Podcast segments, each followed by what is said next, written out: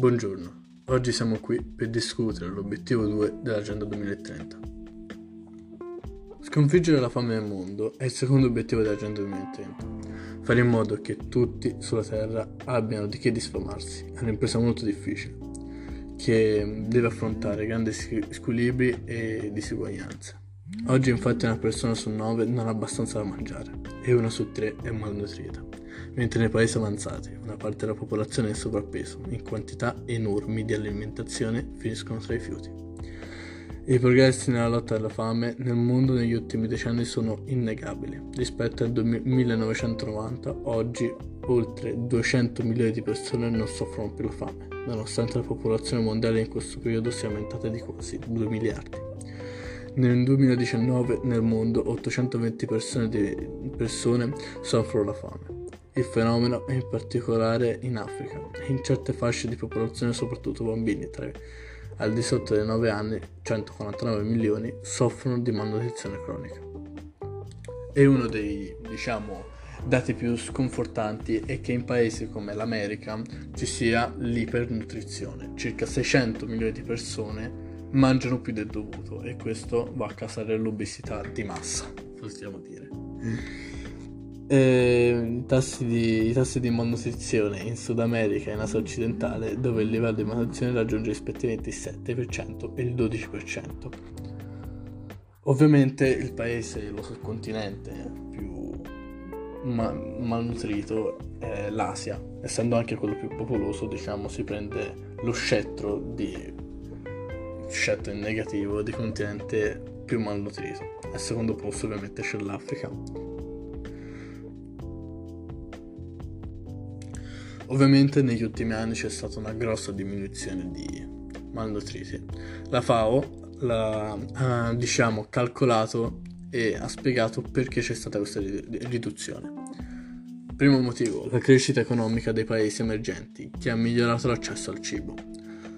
Poi l'aumento della produttività agricola, le rimesse degli immigranti che contribuiscono a, rend- a ridurre la povertà e migliorare la sicurezza alimentare. Però c'è stato anche un altro calcolo, quello che ha dimostrato perché è ancora alto il livello di denutriti. I conflitti dove le persone denutrite vivono soprattutto in paesi coinvolti in guerre che provocano danni al sistema agroalimentare e poi gli eventi meteorologici estremi dove sono frequenti siccità e alluvioni che causano la perdita di raccolti agricoli.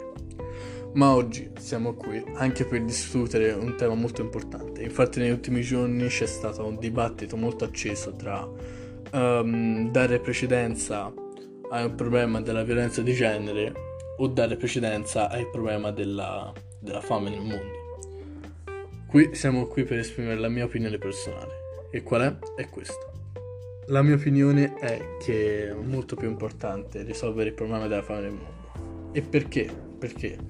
Perché semplicemente uh, ognuno nel mondo siamo 8 miliardi ed è incredibile come quasi un miliardo di queste persone sono state private del diritto di mangiare e di stare bene.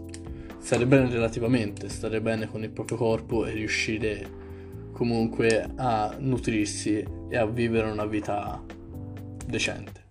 Quello che in molti paesi anche dell'Africa non sta succedendo. È molto più importante dare cibo a questi bambini che molto spesso non superano i 5 anni e dargli un futuro invece di, penso, anche molto importante il problema della violenza di genere, ma secondo molti è secondario rispetto alla fame nel mondo. Perché? Come si può risolvere un problema come la violenza di genere se le persone in paesi come l'Africa e l'Asia meridionale muoiono tuttora di fame nel 2021, quando ci sono aziende come SpaceX che puntano a andare a colonizzare Marte mentre qui muoiamo ancora di fame. Come possiamo andare a fare le manifestazioni nei centri città contro l'omofobia e contro la violenza di genere se ancora le persone muoiono di fame?